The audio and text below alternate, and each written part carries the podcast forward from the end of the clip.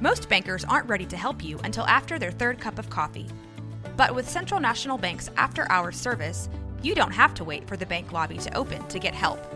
You can contact us from 6 to 8:30 in the morning or from 5 to 10 in the evening, and we'll connect you to a real, live, local person who can answer questions and fix problems 7 days a week. Bank different. Bank Central. Central National Bank. Member FDIC. Today's episode is brought to you by Cars.com.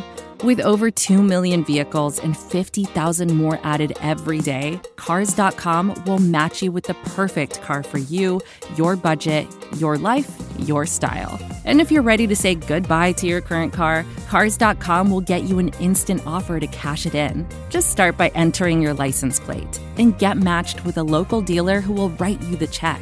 So whether you're looking to buy or sell, just go to Cars.com. It's magical.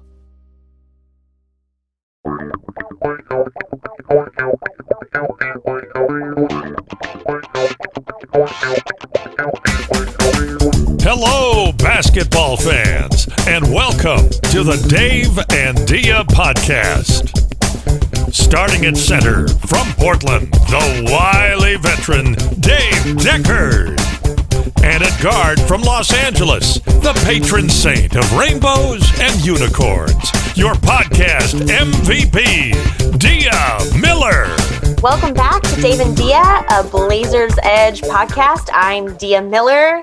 I'm here with Dave Deckard talking about our championship-bound Blazers. Dave, it's an exciting week. I know that was maybe a little bit of a stretch because we're only in the first round, but we're in the first round. Might want to win the division first, honestly. But hey, you know what? I mean, take it, run with it. I mean, it's fantastic. The Blazers went 2-1 against Utah, Phoenix, and Denver. Now, the Denver game has a little bit of an asterisk because they played with all the enthusiasm of three-week-old tapioca pudding that the Nuggets did. That said, Utah, Phoenix, Denver, 2-1. Take it. Run with it. Absolutely captured the 6th seed. That's the most important thing. The Blazers finished 6th, Dia. They're not in the play-in. 6th. Yes. And I just want to say that Suns game, we could have won. I'm just saying, we could have won. Yeah. Being in 6th place feels good. Being in 6th place, knowing that we're going to face the Nuggets and not the Clippers feels even better. Really, it was wild.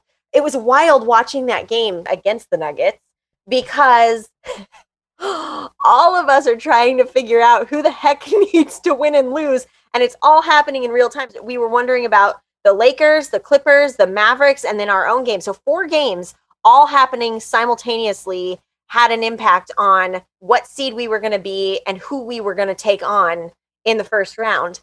And everyone's looking at this. I mean, I don't know. Did you hear Jordan and Lamar trying to explain it on the broadcast? No, there were too many variables. There was like a 4-variable equation, and you had to be Einstein. We had it, basically.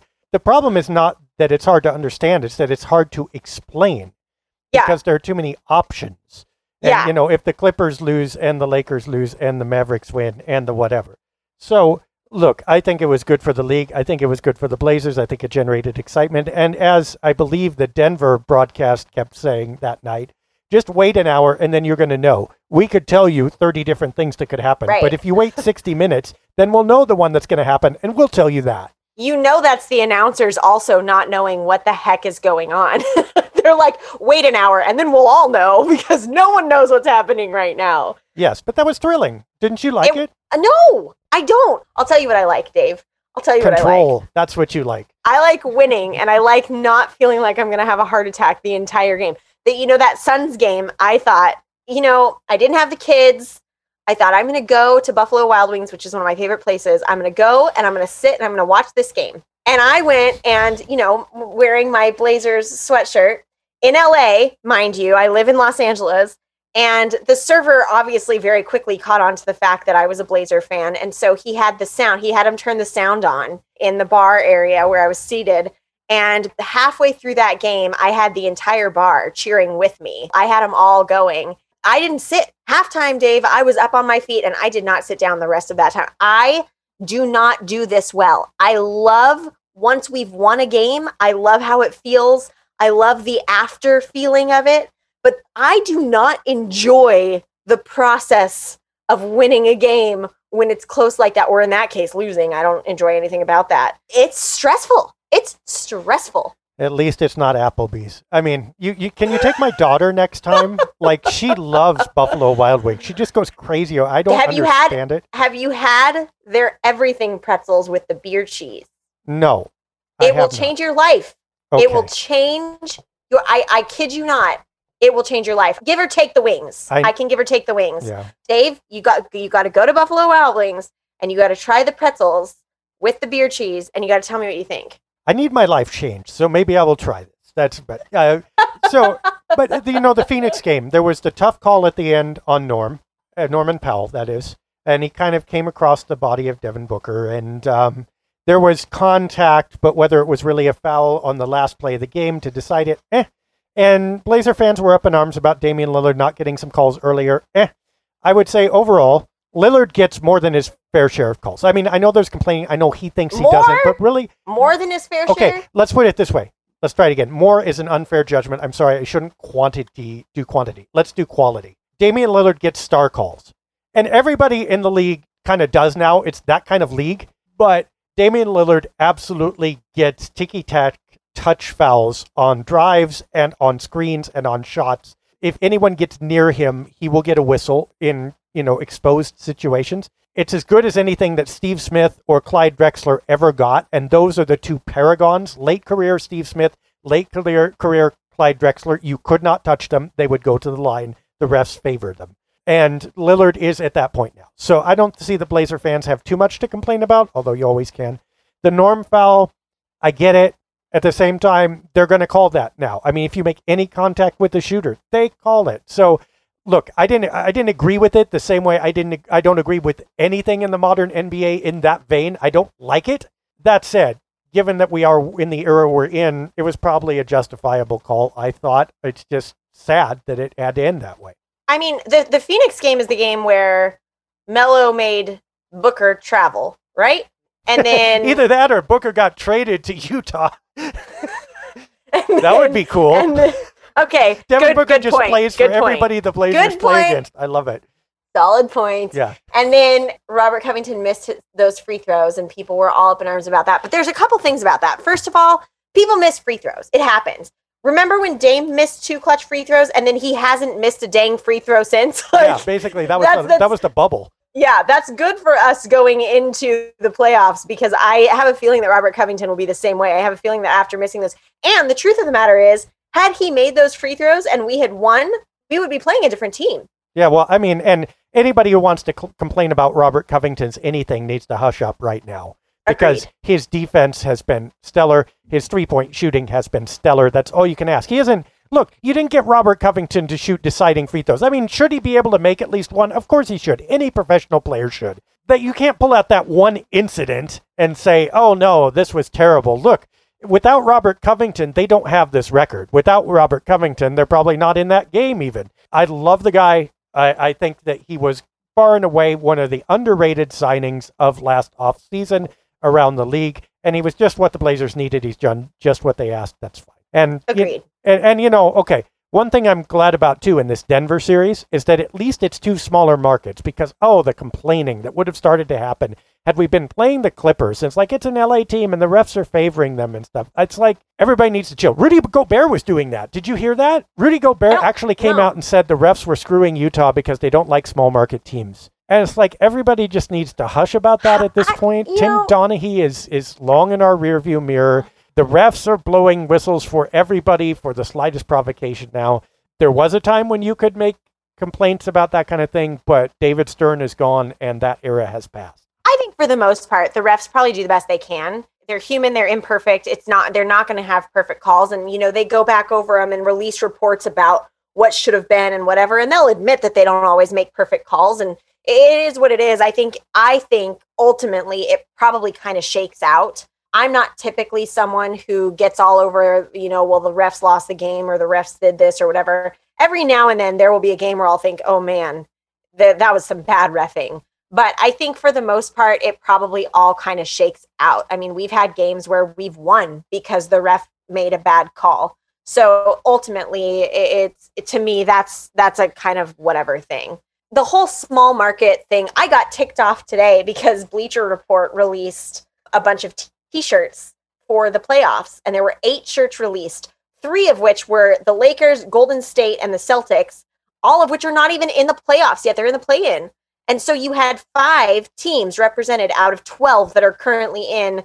And, of course, the Blazers weren't one of them. You got to get those shirts out now, though. I mean, you got to sell your Lakers, Golden State shirts early. But then that's fine if you want to do that. But then do all the teams, do all 16 teams, or I guess 20 if you want to do 10, whatever. That just irks me. So this whole small market, large market, like the small market, it's so unfair to me in certain things. And I like this is a pedestal that I will die on, or a hill that I will die on. A pedestal. I don't know. We'll put you on a pedestal. It's okay. It's the Dia statue. This might be the hill I die on when it comes to sports. And maybe part of this comes from being a fan of a small market team living in a big market area. Every Lids store I walk into, Dave, I've made it a point to go in and see if they have Blazers hats. And you know how many have Blazers hats? They don't. They're not one. It's an entire store of hats, and they don't have one. It just, this whole small market thing, this is really an off-the-topic tangent here. I don't know how our local Nike outlet has Damian Lillard jerseys, though. I mean, I'm in Boise, so really? At least that's a little ways away. It's a couple hundred miles away, so there's something. It is just infuriating to me. And I know, I know I live in Los Angeles. I know that the Lakers are the home team here. I get that. But when I walk into a store like that and there's literally 2 walls full of Lakers hats, my thinking is, can you just pick one row of those and get rid of them and put some Blazers hats in there? Like, can we just have a little? It's just so frustrating to be a small market fan. The Lakers are dodging the Blazers, Dia. They don't want to see the Blazers. They're scared. Let's go with that. Let's go with that. I can't. It's just so frustrating. I hate it. So look, if there's a bias, this is how it goes. There is an implicit bias that it's better for the league if the Lakers make it, I think. And I don't think that happens overtly. I think that if it happens in the way calls are questioned. In other words, if Enes Kanter gets a critical call, everybody's going to go, oh, hey, why was that call made? And, this borderline call and blah, blah. And people are not going to be on Kanter's side. If LeBron James gets that same call, everybody's going to shrug and go, of course, yeah, because that's LeBron and he's great, right? And the Lakers are great. So there's a cultural leaning that I think does and can favor big market teams, or marquee teams anyway, let's say. I mean, I don't think it's even big market, because there's some pretty big markets who don't have this cachet, but the Lakers do. The Knicks might a little bit if they keep going. You know the franchise. That's it. You have to be in a borderline situation anyway for that to matter. And it's better not to put yourself there, right? And it used to be. Now, I will maintain that it used to be that the Blazers had to be 5-6 points better than their marquee opponent if there was a playoff series, if they were going to win it. They had that gap was wider. And the Blazers did have to work harder every year. Again, this was back in the Stern era. This was back in Shaquille O'Neal, who every time he sneezed got fouled. Kobe Bryant in some ways the same way, although he ended up moving outside, taking jumpers. That wasn't as bad anymore. But in those days, it was bad. Now, it can still decide a really, really close game, but it's easier to stay away from those situations if you're the small market underdog. And I think that that's just something you have to live with. You never entirely get rid of that implicit cultural bias. I think it's as small now as it's ever been. And I think if the Blazers win, it's their fault. If the Blazers lose, it's probably also mostly their fault. I mean, I don't think I've thought the refs cost the Blazers a game in years at this point. Yeah, that's like I said. I think for the most part, it kind of shakes out. I think you get good calls and you get bad calls, and you have some nights where things are getting called well, and other nights where they're not. It's honestly, it's part of the game. It really is. I don't see that being a win or lose thing. Right. Well, and what Utah, what Gobert and the Blazers have to be careful of. Stop looking for reasons to lose. Stop looking for reasons that you lost already, right? Let's say the refs come against you and they're making lousy calls against you.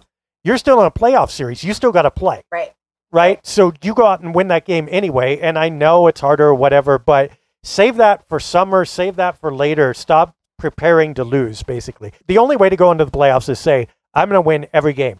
And screw anybody who gets in my way. I will take this from them. And, if it turns out you can't, you nod, you go home, and you come back next year. But you don't start saying the system is rigged against me before you've even played. Yeah, and then you turn your back to the ref and you poke the guy hard. Yeah, do something underneath or whatever. Yeah.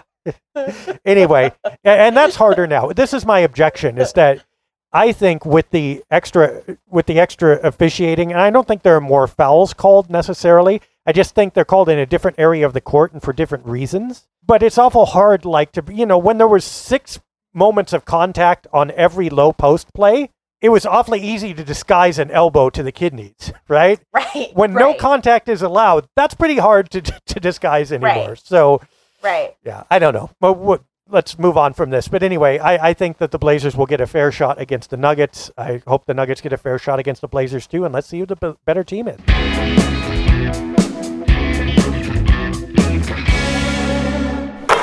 So who do you think it's going to be? How do you think this is going to shake out, Dave? Well, I mean, I think Denver has the advantage in that they have the non-such. They have the absolutely unduplicatable player, which is Jokic, of course.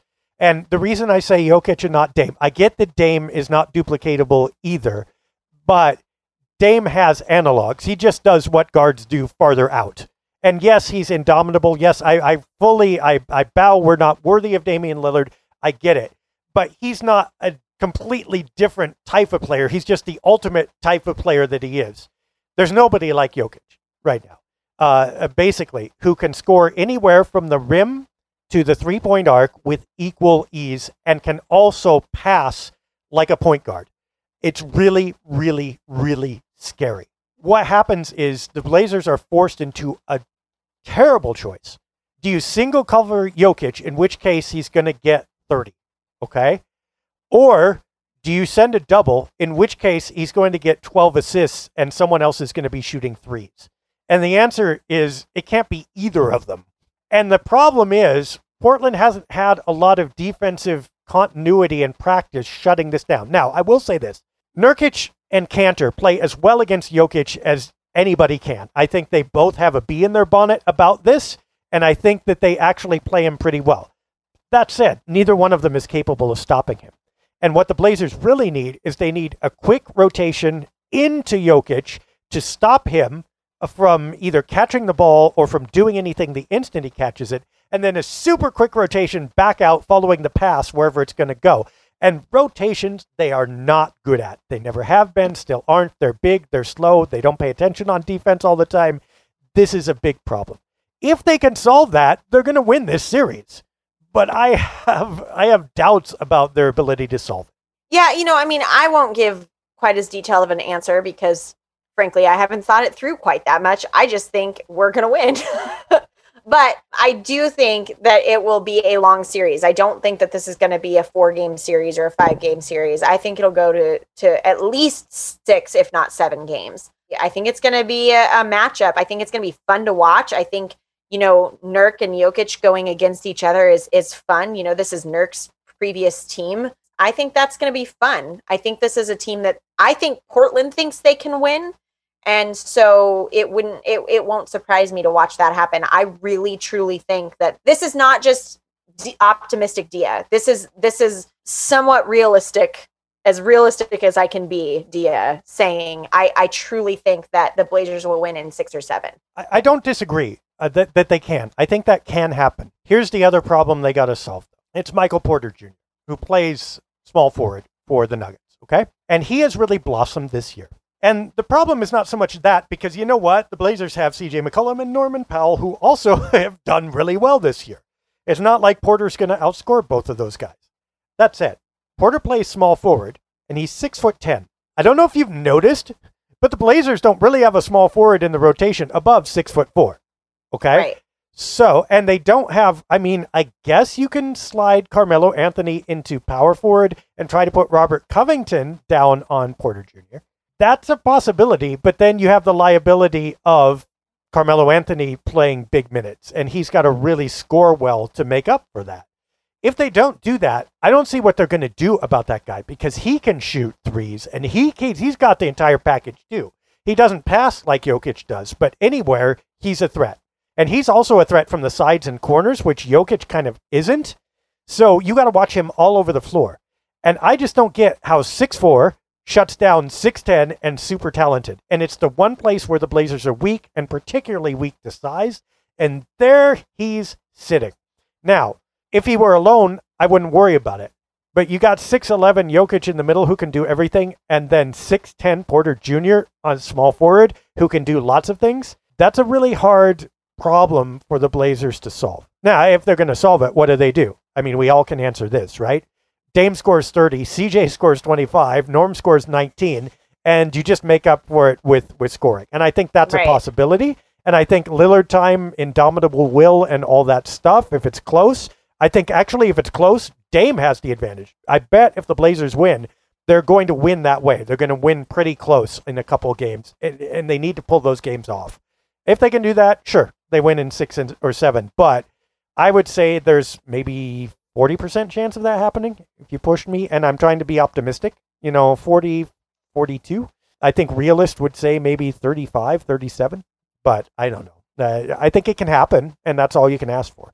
Yeah, I mean, I won't go with a percentage because I anticipate that we're going to win. So but yeah, I mean, you make a solid point. We are playing with a small team for the most part. I mean, Nurkic and Kanter obviously are not as small, but there's only two of them in our entire lineup. You know, the rest of our guys are pretty small. And the fact of the matter is height is an advantage. There's no way around that. Height is an advantage. That's why, like, you've got a guy like Taco Fall who can stand there and hold the ball above his head. And what are you going to do about it? You can be a great player, and what are you going to do about it? I mean, there's some advantage to that height that you just can't really get around. That being said, I do think that this three-guard lineup is working well for us. If you look at the numbers, since we've had this lineup of Powell, Dame, and CJ, we've done really, really well. And so, you know, this is promising to me. Even with the height, I think this is a team that can outscore. And I think that, you know, their defense has been stepped up massively over the last several stretch of games. You know, if you look at just this last stretch of winning games that we've had, they've played better. And I think that they have that momentum and they have that excitement behind them.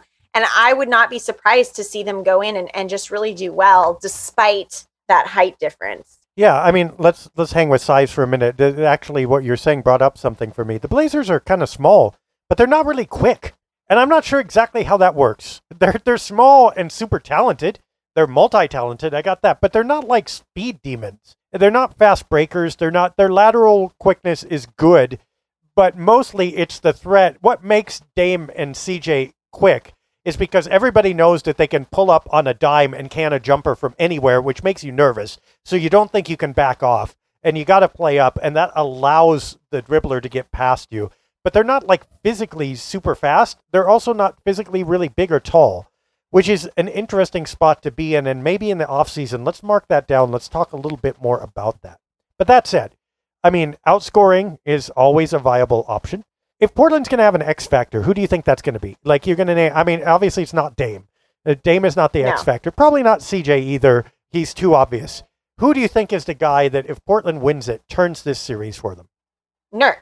I think it's Nurk. And I think that this goes back to the beginning of the season and what you and I talked about from the beginning. I think Nurk is the difference maker in this team, at least this season as they stand.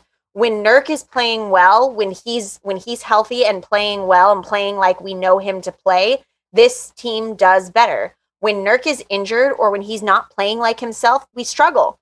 So I think for this to work, Nurk has to be on. He has to be playing well. I think that's a huge factor for us. I think there are other factors. I think there are other smaller factors, but I think Nurk is probably the biggest. You know who mine is? Who? It's going to be Kanter.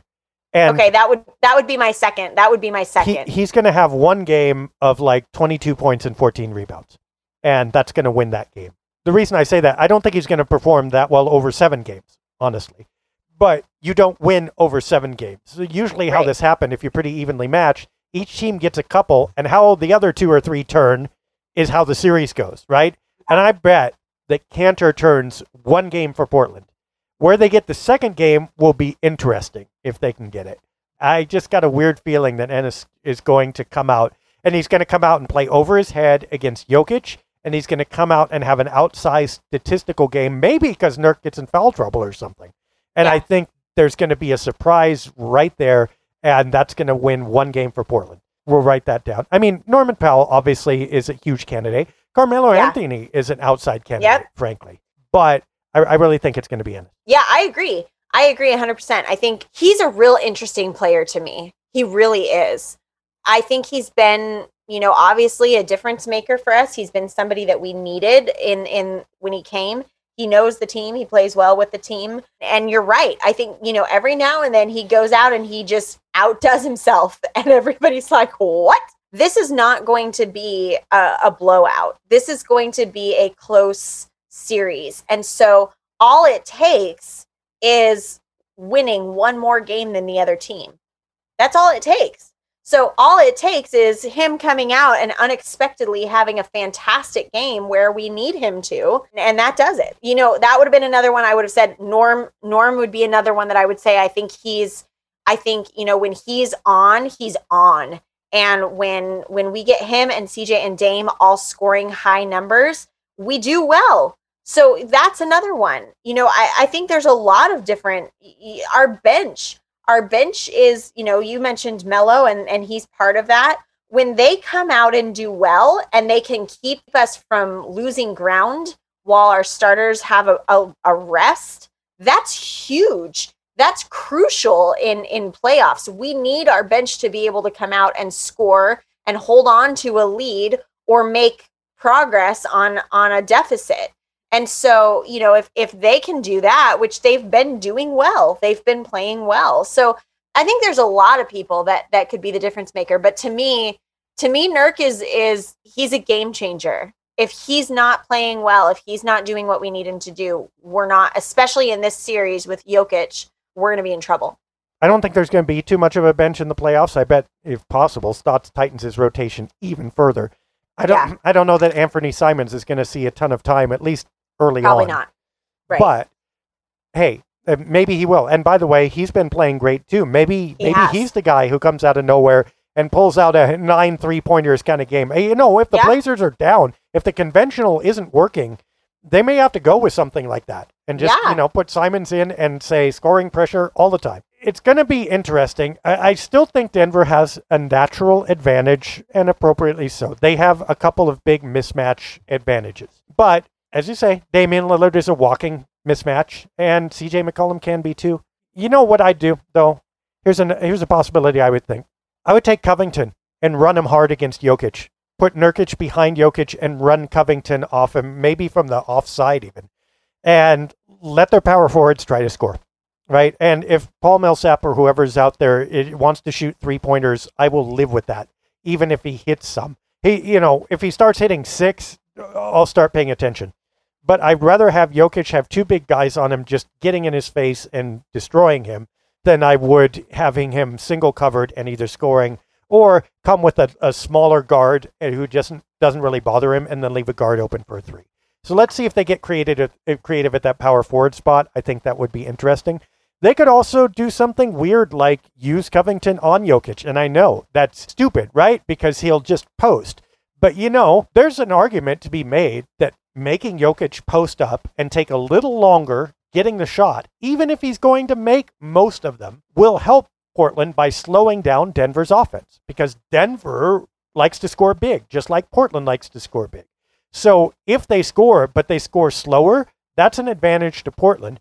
And if they have to go in the post and that's where they get their score because you've got everybody else covered, I think that there's a possibility that could work. So bait him into taking Jokic in the post, bait him into taking 5 dribbles and a few seconds off the clock, and then see if you just can't score quicker, even though they score well. You know, I forget that sometimes going into the playoffs that they're going to tighten up that roster. You're right. They're not going to be playing a lot of these guys. A lot of these guys are going to ride the bench unless there's some drastic thing that happens where, you know, they have to pull someone in. Well, they've only been playing 8 players for the last 2 weeks, really. But right. Which is that's probably part of why I think probably tightening that up and getting them ready for this. So it's going to be interesting. It's going to be fun. It's going to be fun to watch. It's going to be fun in the way that it's fun to, you know, do something that's also almost gives you a heart attack. Should be a great series. I mean, Portland and Denver already is.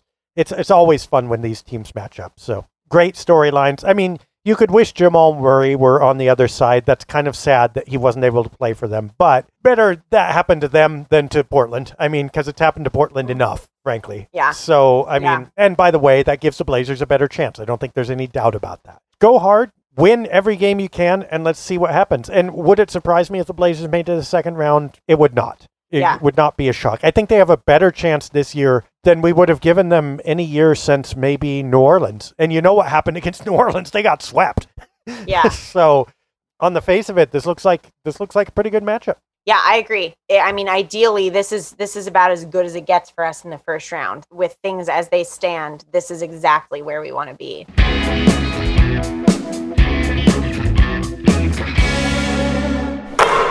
In this last game, the last game of the season, Damian Lillard breaks his own franchise record of three-pointers in a season with 271 three-pointers this season. The previous record was his own. I think he owns like the top 6 or 7 spots of this record for this franchise. But his most recent was 270 in 2019-2020, so last year. The wild thing about that, 271 in a shortened season. It's not even a full season. They played 10 less games than they normally do, and he still broke his own record. That's insane. That is just insane. I know that the game has changed. I know that it's a much heavier three-point game, so it makes sense that these records are being broken now. But the fact that we have somebody who does this the way that Damian Lillard... I mean, really, there aren't a lot of people who do this like him. Steph Curry, you know, you always get those comparisons, and he does it well as well. But Damian Lillard is one of the best at what he does. And I think it's so cool that we get to watch him week after week after week do it for our team. There's not a slow, failed, middle-aged dude in the universe who used to play basketball who doesn't think, boy, if I could hit every shot I took from any range, I wonder if I could get on an NBA team just to shoot those shots. You know, if I could shoot from half court and make it all the time. I wonder if I could. That dream is dead, folks. You no longer, because you know what? Dame does that, and he's not slow and middle-aged. He's literally a Hall of Famer. Right. So if you thought that was your ticket into the NBA, you asked the genie for the ability to make every shot. Too late. It's done. And no, you can't play anymore.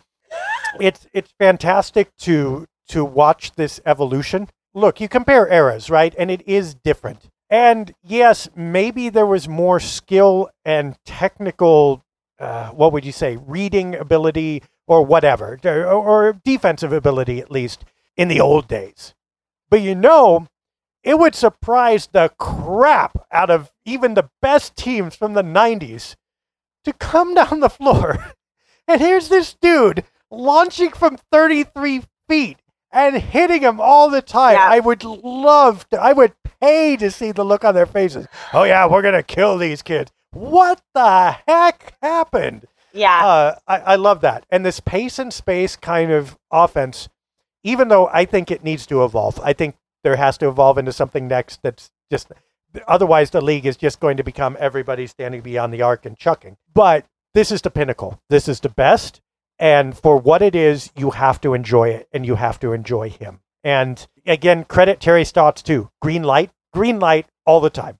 I mean, how do you? Yeah. Part of the reason why nobody developed that skill is because they would have been yanked long before they ever got good at it.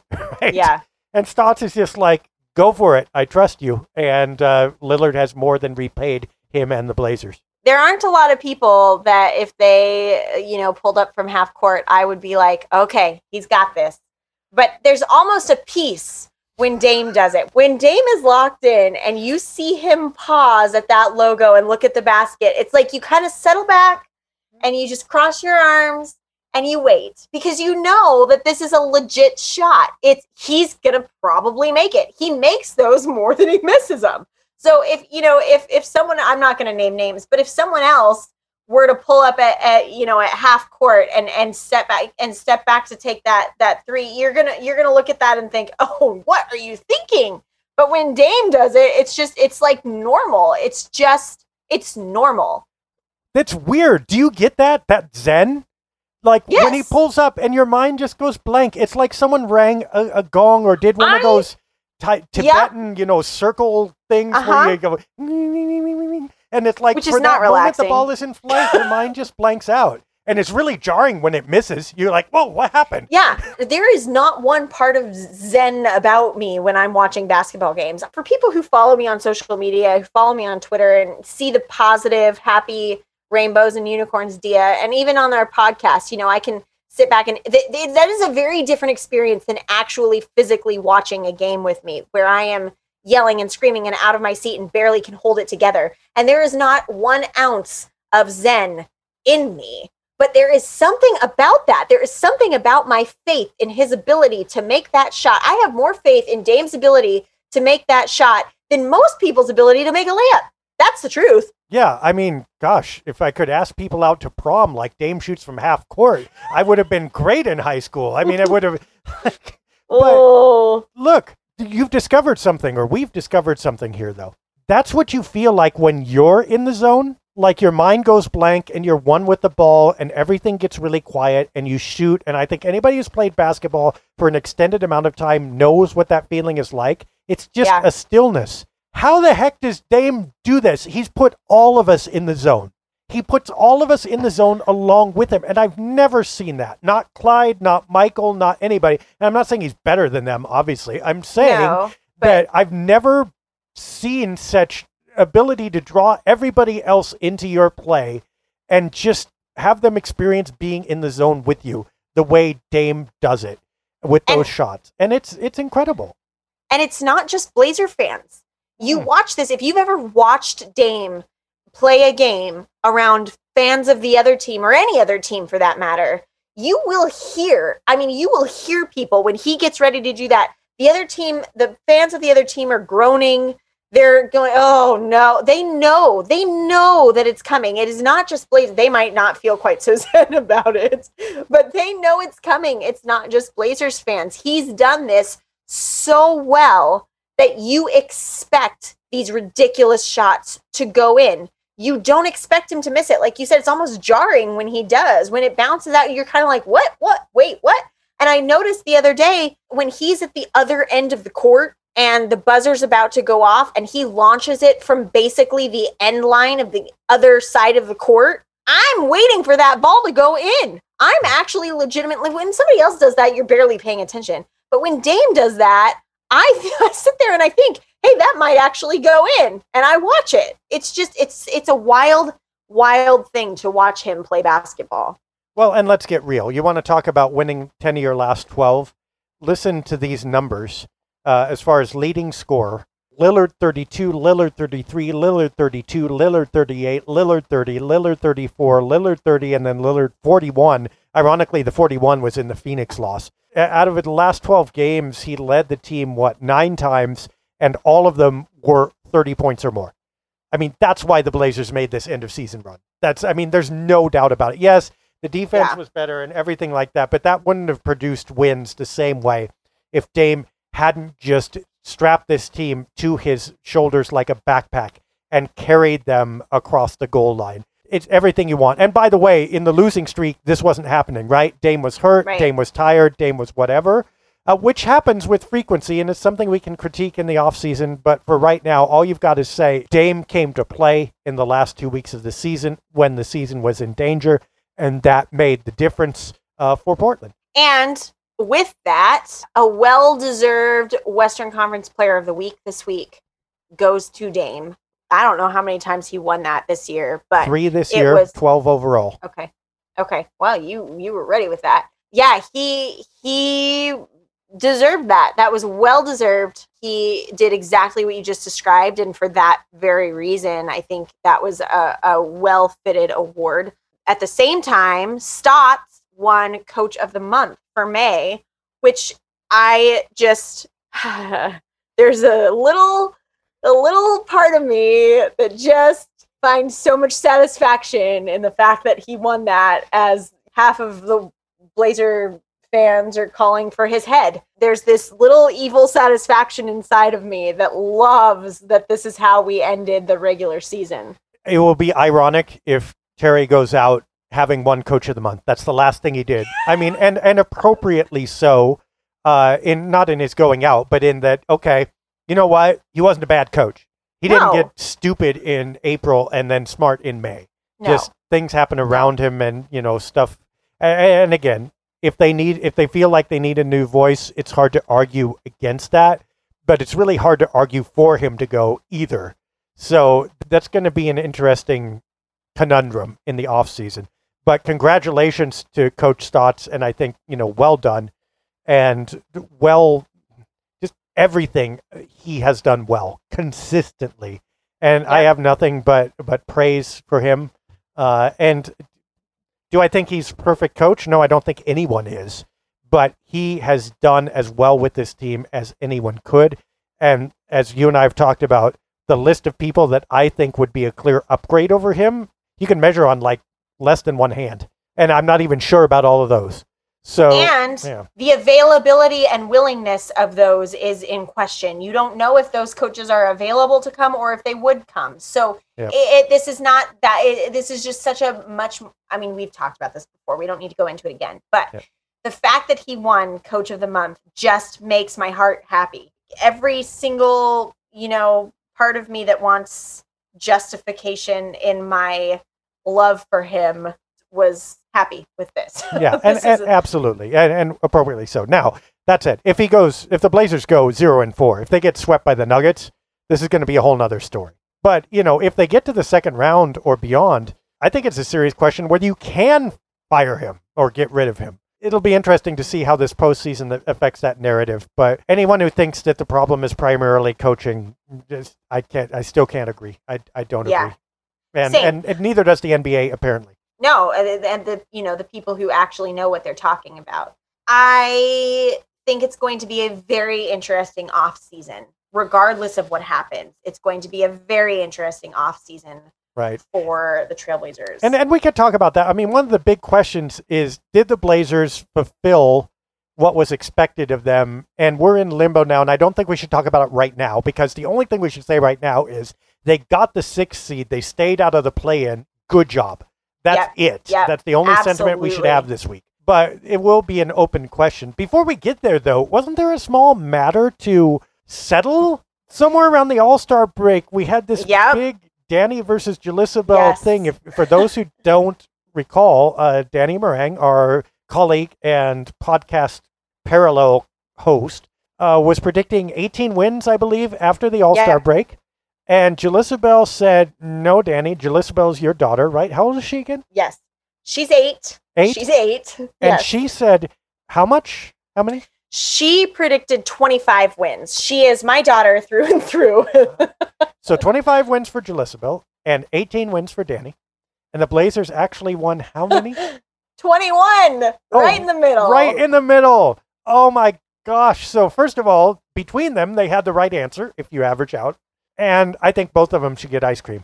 I agree. So we're going to send Danny and Jelisabelle both some ice cream for between them getting the correct answer. Double scoops for each. They actually did a pretty good job defining the upper and lower limits. Now, they did. I think probably Jelisabelle had a better chance. I mean, the Blazers lost some pretty close games. I get that they won some close ones as well. But, you know, a couple points here or there, Jelisabelle would have been right on. There were...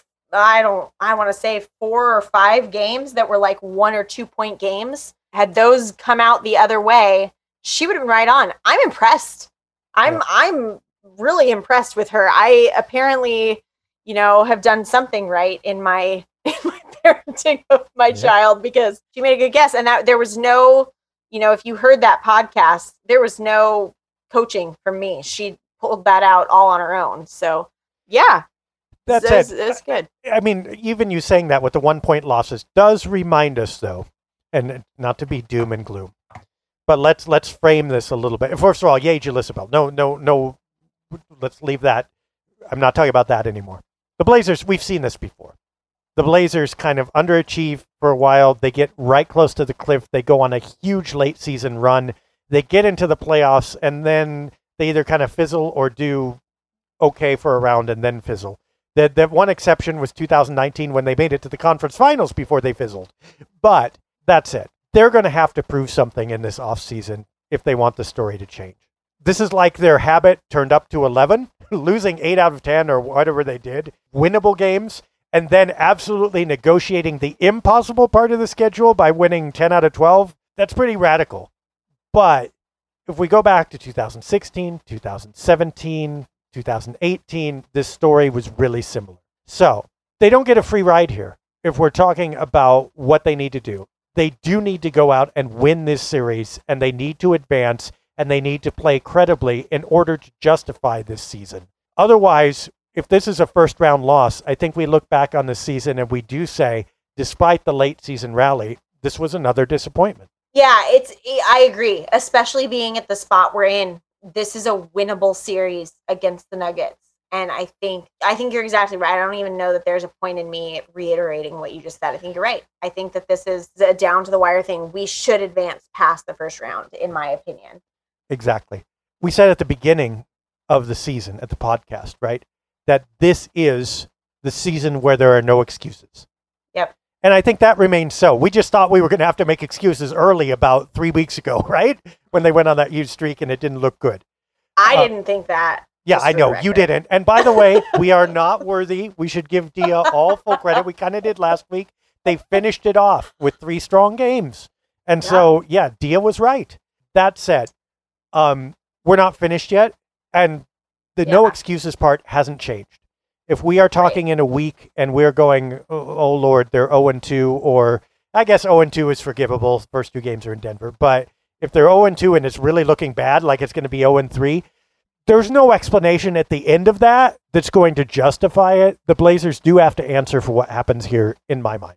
Yeah, I agree. I don't really have a lot more to say about that other than that I agree.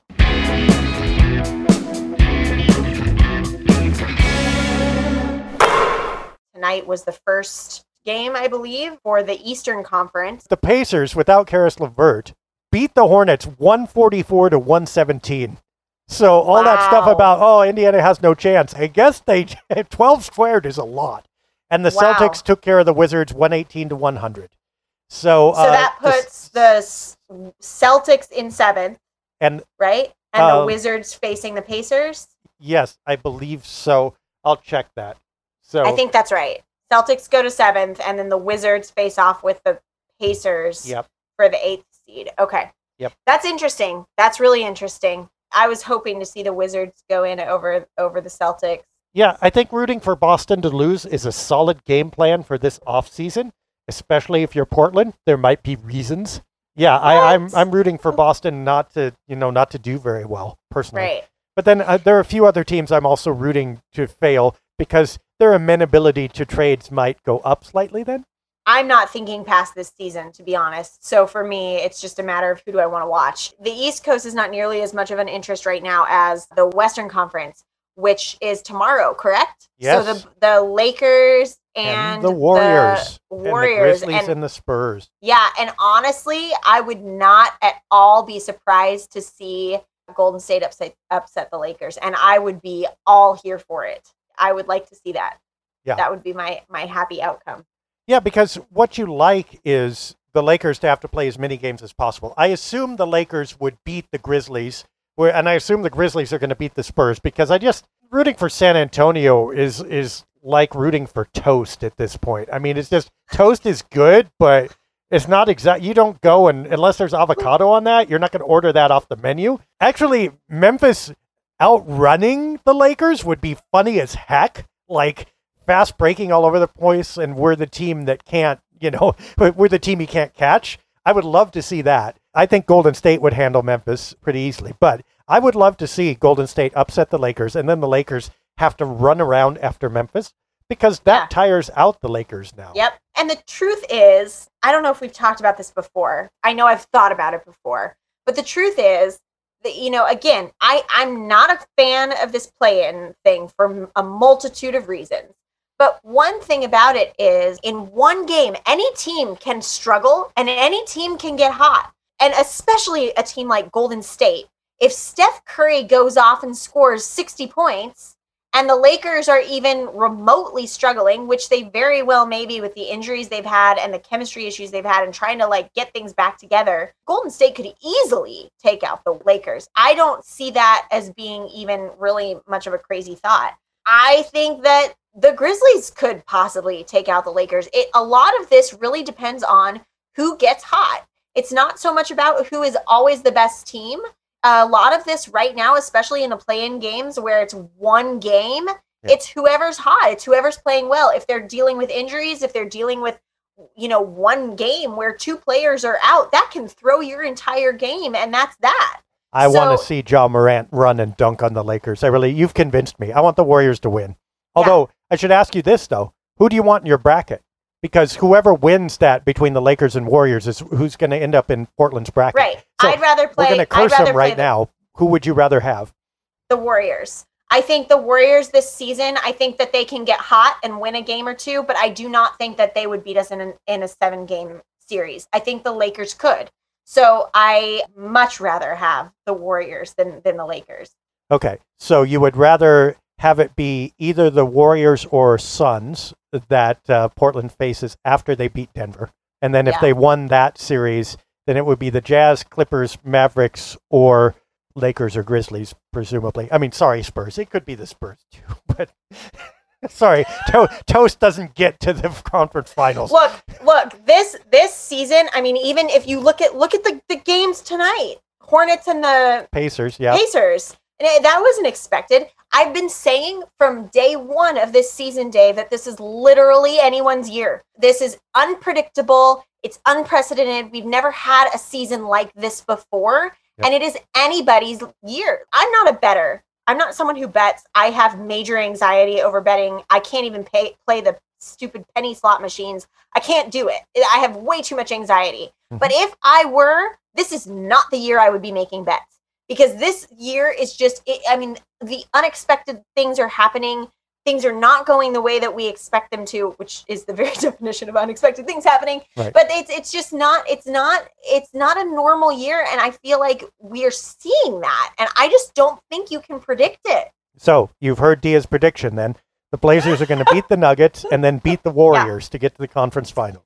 I mean, that would be, in my world, that would be the ideal situation, honestly. Excellent. Well, I think that's a great place to leave it. You have spoken, and what you say usually happens, so which is why we have you on here. I'm analyzing the stuff, and you're saying, forget all that. Here's what's going to happen.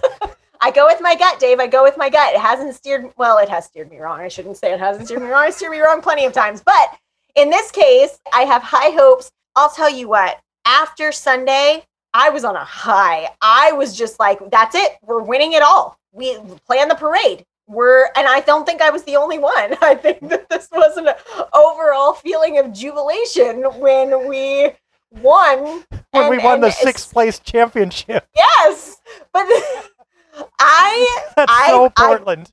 Listen, I've been saying from the beginning, this could be our year. And I will say, as it sits with Portland in the 6th seed, I still hold on to the fact, Dave, that this could be our year. I'm just saying. Let's have the 6th seed parade, except everybody's like on big wheels. That would be so cool. So I'm not talking about a 6th seed parade. I'm talking about a championship parade when we win the championship, because it could happen. Yeah, it could happen. It still could. Hope springs eternal. And the first game, I will tell you, first game of the season is pretty cool, but nothing beats the first game of the playoffs. Game one, 0-0, first game of the playoffs is great. Yep. Do you think the Blazers get a split in Denver? Do you think they go at least 1-1? Yes. Okay. Yeah, I think at least. Yes. Okay. Here's the thing. Here's the thing about Denver. I've said this a million times, and I don't know if this is actually a thing because I feel like it doesn't really get talked about. But Denver is very high elevation. And if you are an athlete and you've ever competed where there's high elevation, it does a number on you. And I don't know how they don't have better advantages because of that, because they're used to playing in that. Like how... They have to have, I wonder what their record is there, because I feel like that has to be such a disadvantage for the teams coming in. They used to, in the Doug Moe years, they absolutely did. They're still not bad this year. They're 25-11 at home. But remember when, I don't know if you remember, Doug Moe used to run them. I mean, they'd score like 145 points a night because they'd be fast breaking all over the place, and they were used to that altitude, and nobody else was, and everybody would be winded by the third quarter. They don't do that so much anymore, of course, but I think it's still somewhat of a home court advantage. But will they let fans into the Moda Center? Will they let more than 10% in? We have yet to see what's going to happen here. And, you know, the more people in Moda Center, the more of an advantage that is. Dia says there's a split. I say, you know, I would not be surprised if the Blazers came out and bopped them on the nose in game one. That's a very Portland thing. I think absolutely. I would not be surprised at all. With the momentum they've got and everything going on, I think they'll come out and win the first one. That's the analogy I use. You know, you want to stop the shark, you hit him on the nose right away and show him you mean business. If the Blazers can do that, you kind of like it. Now, of course, that happened last year versus the Lakers, and then they went on to lose 1-4. But Denver is not the Lakers, right? And this year is not last year. Yeah. So that's what we're going for. I will predict that along with you. I don't know if I'm ready for a series win yet, but let's predict game one. We agree on this. Now it must happen. It's great. It's an exciting time as we end the season. You know, this is what we kept saying. Hold it together. Get to the playoffs. And we did. We held it together. We got to the playoffs. Now we start with a clean slate. The rest of the season doesn't matter anymore. Now we move on and we start fresh. You know, what's hilarious is that as things happen in real time, I can hear you talking about it after 27 podcasts now. It's like, oh, I know what Dia's going to say about this. I can hear your tone of voice like in my head. Like, told you, Dave. I told you they came out and won it. It's just like, oh, I'm so sorry. You know, it's totally funny. It's like Blazers are very Dia flavored now. So well done. Oh, man. And we've been to our first regular season together with this podcast. And now we're going to get to our first playoffs. That's true. And then our first off season. We'll see. Off season may be fun. Anyway, we will see all of you next week when we will know a little bit more about how the Blazers are doing, either 2-0 or 1-1 at least, we hope. And we'll root for them onward through the playoffs. With Go Blazers, we'll see you next time. A hater sees an opening down the lane, moves towards the hoop, but then Dia comes out of nowhere to swat the shot attempt away, saying, get that weak stuff out of here. Dave scoops up the loose ball. Now it's a fast break the other way with Dia. She's flying down the court. Dave sends her an alley-oop. She jams it. Boom, shakalaka. The crowd is on its feet saluting Dia. I tell you, if she isn't the Rookie of the Year, they really ought to just stop giving the award. What a talent!